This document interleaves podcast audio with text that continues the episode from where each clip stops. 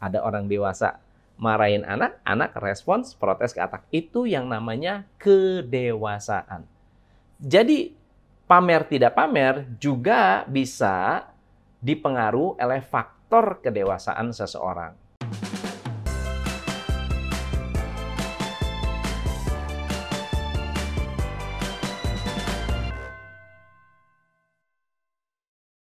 Hai, saya Tom M. Seifle, founder Top Coach Indonesia. Pada hari ini, saya ingin membahas mengenai pamer-pamer artis, pamer-pamer seleb yang selama ini sedang marak dan juga uh, sampai ramai dibahas oleh Deddy Kobushe, dibahas oleh Ade Armando, yang kemudian direspons oleh berbagai macam reaksi netizen termasuk selebnya itu sendiri Atta merespons, um, Andre Taulani juga merespons. Lalu kemudian beberapa beberapa subscriber saya minta saya membahas. Jadi um, hari ini mari kita bahas secara lebih lebih fair ya, lebih adil, lebih fair. Pertama adalah konsep dari pamer itu sendiri. Jadi pamer itu sifatnya pasti relatif untuk orang yang melihat karena secara niat nggak ada yang tahu. Misalnya, hari ini saya membuat video. Saya membuat video tentang bagaimana cara mengaplikasikan Six Sigma dalam kehidupan Anda. Misalnya contohnya begitu. Nah, ada orang yang akan bilang bahwa, ih pamer, pamer, mentang-mentang mengerti Six Sigma, ya. Atau ada orang yang unboxing, silver play button. Oh, pamer. Baru dapat silver play udah pamer gua nih ini sudah satu juta, 10 juta nggak pamer-pamer. So, jadi itu itu sangat-sangat uh, sangat-sangat subjektif sekali. Lalu kemudian yang kedua adalah kalau saya bersyukur dengan apa yang saya miliki. Wah, terima kasih akhirnya saya bisa dapat mobil Alfa. Udah ditunggu-tunggu, istri saya udah pengen banget, tahu-tahu dapat bisa kebeli Alfa kita menghargai, kita mengharapkan bahwa kita bisa mencapai uh, pencapaian-pencapaian ini dan saya mengapresiasi dan diposting di sosial media. Itu bentuknya apresiasi. Buat orang bisa dianggap pamer. Kemudian ada juga orang yang menikmati kerja keras. Saya sudah kerja keras, saya sudah mendapatkan hasil, masa saya nggak boleh menikmati hasil kerja keras saya? Nah, dengan posting di sosial media dengan menampilkan uh, kerja kerasnya atau hasil kerja kerasnya lewat posting sosial media orang pasti bisa bilang itu adalah pamer. So pamer tidak pamer menurut saya sangat-sangat uh, relatif terhadap siapa yang menonton. Oke? Okay? Kalau yang nonton, yang nonton adalah orang yang sudah punya, hal itu tidak dianggap pamer. Saya ambil contoh ya saya bilang, hei teman-teman, gue punya iPhone 12 Pro. Lalu kemudian Anda sudah punya iPhone juga. Lalu Anda akan bilang, gue juga punya. Ih mirip ya dengan saya punya. Bilang pamer nggak? Nggak bakal, nggak bakal dibilang pamer. Tapi kalau saya nggak punya, lalu kemudian Anda memamerkan, menyampaikan, eh gue punya iPhone 12 pamer, sombong, gitu aja sombong, gitu kan? So, karena saya nggak punya, kesannya menjadi pamer. Oke? Okay? Nah, pertanyaannya adalah, mengapa orang pamer? Ada empat alasan yang menurut saya bisa terjadi kepada siapa pun juga. Nomor satu adalah insecure. Ada orang yang merasa insecure, maka dia harus membackup, harus menyampaikan nilai dirinya dengan barang-barang yang dia miliki. Supaya apa? Tidak dihina, supaya eh, kelihatan hebat. Begitu. Insecure, insecurity, perasaan nggak pede di dalam dirinya. Itu bisa menyebabkan tanpa sadar dia harus memamerkan apa yang dia miliki. Oke? Yang kedua adalah karena harus membuktikan harus membuktikan. Uh, pernah sebuah ada sebuah uh, kejadian. Nah, kebetulan mentor saya namanya Brad Sugars. Brad Sugars waktu masih kecil ngobrol sama temennya, lalu temennya bilang, "Weh, papa." Dia ngomong sama bapaknya, Brad Sugars nih lucu nih. Dia bilang umur 26 dia mau pensiun, dia mau nggak mau kerja lagi. Brad Sugars dipanggil sama papanya temennya. Eh, kamu nih ya, anak kecil, nggak mungkin 26 tahun bisa pensiun, bisa financial freedom tuh nggak mungkin. Kamu tuh cuma mimpi. Nah, kebetulan Brad Sugars ini ya hidup di Brisbane, lalu kemudian dia sampai besar masih berteman dengan anak ini, lalu kemudian dia membuktikan. Dan setiap kali beli mobil baru, dia mampir ke rumahnya, klakson pim pim pim pim, datang jam 5 pagi gitu ya, klaksonin hanya untuk kasih tunjuk, eh gue udah bisa nih, gitu. Oke, okay? Pamer, itu pamer. Oke, okay? sampai sudah bertahun-tahun dia menjadi global business, dan kemudian masih tetap mamer-mamerin ke bapaknya, bapaknya bilang, eh yaudah dah gue udah tahu deh, gue udah tahu, lu udah bener-bener bisa, bisa hebat, luar biasa. Terus si Brad Sugars bilang, ya memang saya tahu saya nggak harus pamer-pamer, tapi gue suka. Kenapa? Memuaskan hati gue ketika waktu itu kamu bilang nggak bisa. Jadi dia ingin membuktikan. Nah pernah nggak Anda juga ingin membuktikan lalu Anda berusaha untuk memamerkan?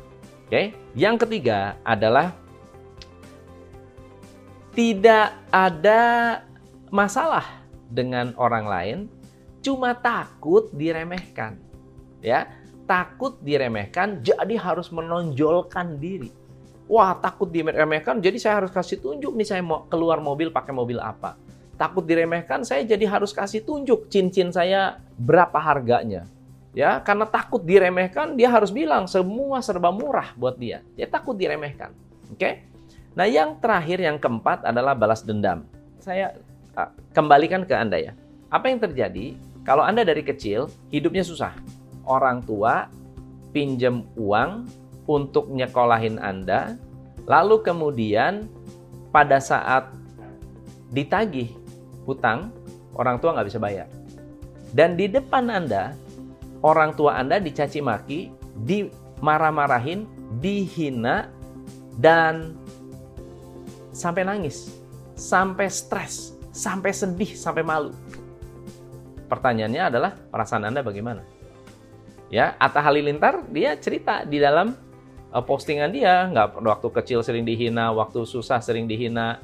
Nah, Atta Halilintar menyampaikan bahwa mereka pernah dihina ya waktu susah dan setelah bekerja keras, setelah luar biasa perjuangannya, sekarang berhasil mendapatkan istri yang baik, dari keluarga yang baik, bisa mendapatkan banyak fasilitas, begitu banyak berkat yang diterima, dan apalagi yang harus dilakukan? Yaitu menunjukkan kepada orang yang dulu menghina bahwa mereka salah lihat orang. Ah, kan gitu. So, sifat balas dendam ini menjadi sebuah pelampiasan pamernya itu adalah pelampiasan balas dendam. Oke, jadi teman-teman, sebelum kita menghakimi orang pamer atau tidak pamer, kita juga harus mengerti bahwa kalau kita dalam posisi mereka, bisa jadi secara insting itu akan kita lakukan. Oke, itu dari sisi why-nya. Nah, sekarang kita lihat dari sisi kedewasaan. Mari kita lihat, ada sebuah buku namanya I'm Okay, You're Okay ada ada buku berjudul I'm Okay You're Okay. Jadi I'm Okay You're Okay menunjukkan respons kita dalam pergaulan, dalam melakukan interaksi. Jadi kita itu selalu uh, memiliki ego state namanya. Ego state adalah sebuah sifat atau sebuah karakter yang kita tampilkan belum tentu sesuai dengan umurnya. Anak belum tentu kekanak-kanakan Orang dewasa belum tentu dewasa. Orang tua belum tentu bisa jadi panutan.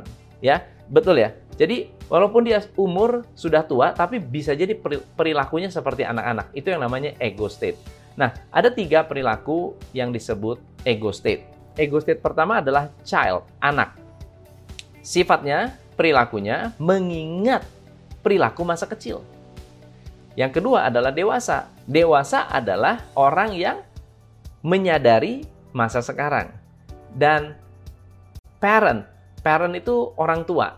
Dia adalah sifat dan perilaku yang men mencontek atau mengambil, mengadopsi sifat dan karakter kedua orang tua kita.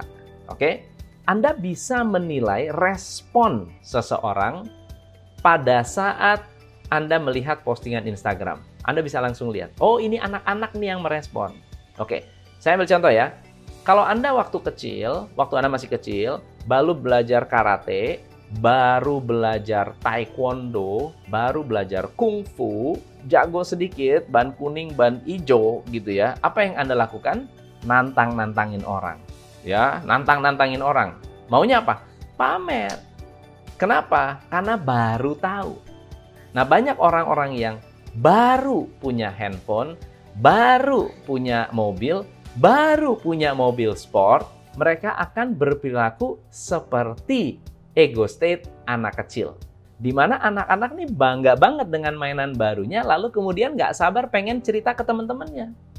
Cuma sekarang kan nggak punya teman beneran kita. Temennya itu di sosial media. Akhirnya muncullah cerita di sosial media dalam bentuk pamer. Itu karena apa? Ego state anak yang ada nempel di dalam diri, diri kita. Yang kedua, lawannya anak adalah orang tua. Nah, orang tua kerjanya ngapain? Menasehati. Orang tua kerjanya menasehati. Nah, ada yang menasehati dengan cara yang baik-baik, ada yang menasehati dengan cara yang keras. Bang Ade Armando ah, kebetulan menasehati dengan cara yang baik, dengan cara yang benar, dengan alasan yang kuat. Lalu direspon oleh Atta seperti anak kecil merespon. Coba Anda perhatikan. Saya waktu kecil udah dihina-hina, begini, begini, begini, begini. Sekarang udah gini. Mana lu nggak pernah cerita tuh, nggak pernah dibahas tuh soal uh, saya berbagi. Kalau saya uh, apa kerja keras nggak dibahas. Postingan itu menurut saya itu adalah respons anak kecil yang yang protes. Anak kecil yang protes. Ini itu yang namanya ego state. Anak ada orang dewasa marahin anak, anak respons protes ke atas. Itu yang namanya kedewasaan. Jadi pamer tidak pamer juga bisa dipengaruhi oleh faktor kedewasaan seseorang. Saya mau tanya, kalau anak kecil, cara pamer adalah dengan cara menunjukin apa yang dia punya. Orang orang tua, cara pamernya dengan cara apa? Menasehati. Orang dewasa pamer dengan cara tidak pamer. Orang dewasa, dia akan pamer dengan cara tidak pamer. Tidak sengaja-sengaja ngomong, eh ini mobil gua. Enggak, dia cuma turun dari mobil, di syuting, lalu kemudian nggak ngomong ini mobil siapa, that's it. Gitu ya. Nah, teman-teman, sekarang dari sisi profesi. Kalau dari sisi profesi gimana?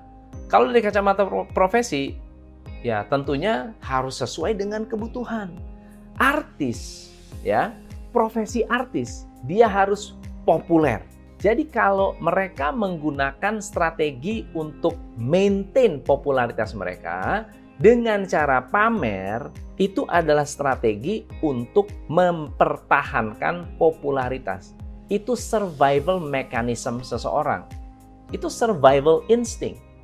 Kalau Anda sudah nggak laku, lalu kemudian bersengaja uh, uh, apa namanya bikin sensasi supaya laku. It's a survival mechanism. Atau anda boleh ya bikin nggak ada yang nggak ada TV show yang mau membuat reality show untuk anda seperti Kardashian lalu anda mendesain reality show sendiri. Jadi istri masih pakai daster di syuting ya rumah berantakan di syuting Kemudian semua orang boleh melihat masuk kamar dan seterusnya itu di syuting. It's a reality show. It's a show. Jadi wajar nggak? Wajar nggak masalah. Karena harus dioptimalkan saat masih muda, saat masih laku. Beda antara artis dengan businessman. Businessman beli aset, makin tua, makin berharga. Wanita cantik, masih muda, makin tua. Kalau yang dijual adalah kecantikan, pasti makin tua makin menyusut. Kalau yang dijual adalah kecantikan, kalau dijual adalah kecerdasan, lain cerita. Oke. Yang kedua misalnya adalah YouTuber. YouTuber kerjanya bikin konten.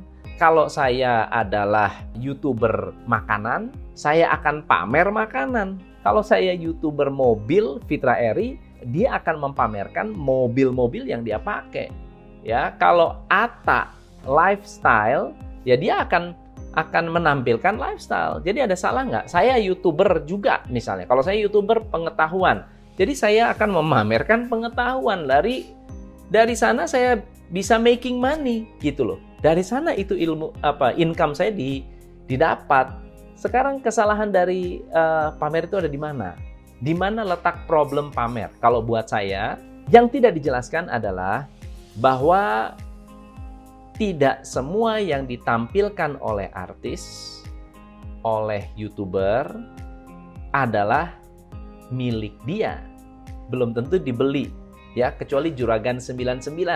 Juragan 99 punya bisnis, bisnisnya berkembang luar biasa. Mereka menggunakan materi-materi promosi untuk meningkatkan um, apa namanya meningkatkan performa bisnisnya mereka dan mereka getting bigger and bigger and bigger and bigger. Dan mereka nggak pernah sombong, nggak pernah tuh oh, gue jet pribadi. Media yang yang yang nge-shoot gitu ya. Itu layak dan wajar. Tapi yang tidak layak dan tidak wajar adalah orang-orang yang desperately trying to be famous. Udah saking desperate-nya, mereka akan lakukan segala cara. Mereka akan contek konten orang mereka akan ambil materi orang. Mereka akan pinjam mobil lalu kemudian diaku-aku sebagai mobil sendiri. Mereka akan pura-pura kaya. Mereka akan menggunakan ada kasus orang yang uh, mobilnya banyak, nggak bayar pajak, pakai jam gonta-ganti, ternyata palsu dan dan banyak menipu orang. Nah, terus gimana? Itu bisa terjadi, bisa terjadi. Itu yang berbahaya. Itu yang berbahaya. Yang kedua, konten yang irresponsible. Konten yang tidak bertanggung jawab. Konten-konten yang tidak bertanggung jawab adalah konten-konten yang menganjurkan orang melakukan sesuatu tetapi tidak bisa dipertanggungjawabkan. Ya, misalnya contohnya saya mau mempromosikan money game. Saya bilang, "Oh, saya turun dari helikopter." Saya turun dari mobil sport, lalu kemudian bilang, hey teman-teman, ayo join saya kalau mau kayak saya. Itu irresponsible menurut saya. Atau ada orang yang ingin jualan MLM, ya produk-produk MLM, lalu kemudian menonjolkan dan menampilkan kekayaan. Bukan berarti salah, tetapi tidak semua orang punya skill yang sama untuk bisa mencapai uh, level tersebut. Nah, buat saya itu irresponsible. Kesimpulannya apa? Bahwa pamer itu adalah sesuatu yang wajar dalam konteks tertentu. Dan yang tahu akan pamer atau tidak adalah yang membuat konten. Niatnya itu ada yang adalah yang membuat konten. Lalu pamer itu adalah uh, kata orang yang nggak punya. Buat orang yang punya bilang, ah itu mah gue udah punya. Ya, buat yang udah punya nggak akan bilang itu oh pamer, ah nggak, biasa aja, biasa aja, geli bahkan, bahkan geli ada orang yang uh, pamer-pamer tas gitu geli. Orang ngelihatnya, aduh ini kok gitu-gitu banget sih, biasa aja kali, biasa aja gitu ya. Dan yang ketiga adalah tingkat kedewasaan. Ya, tingkat kedewasaan seseorang menentukan orang itu akan pamer atau tidak. Kalau memang masih anak-anak, ya pamer kalau sudah dewasa, dia akan berusaha untuk pamer dengan cara tidak pamer. Orang tua banyak nasihat dan bahkan bisa ngomelin. ya udah, mau ngomong apa? So, jadi teman-teman, semoga bermanfaat. Uh, saya tidak bisa menyampaikan benar, salah, atau gimana. Saya cuma memberikan perspektif dari kacamata alasan mengapa orang pamer. Semoga bermanfaat. Saya Tom MC Ifle. Salam pencerahan hanya di Toko Indonesia.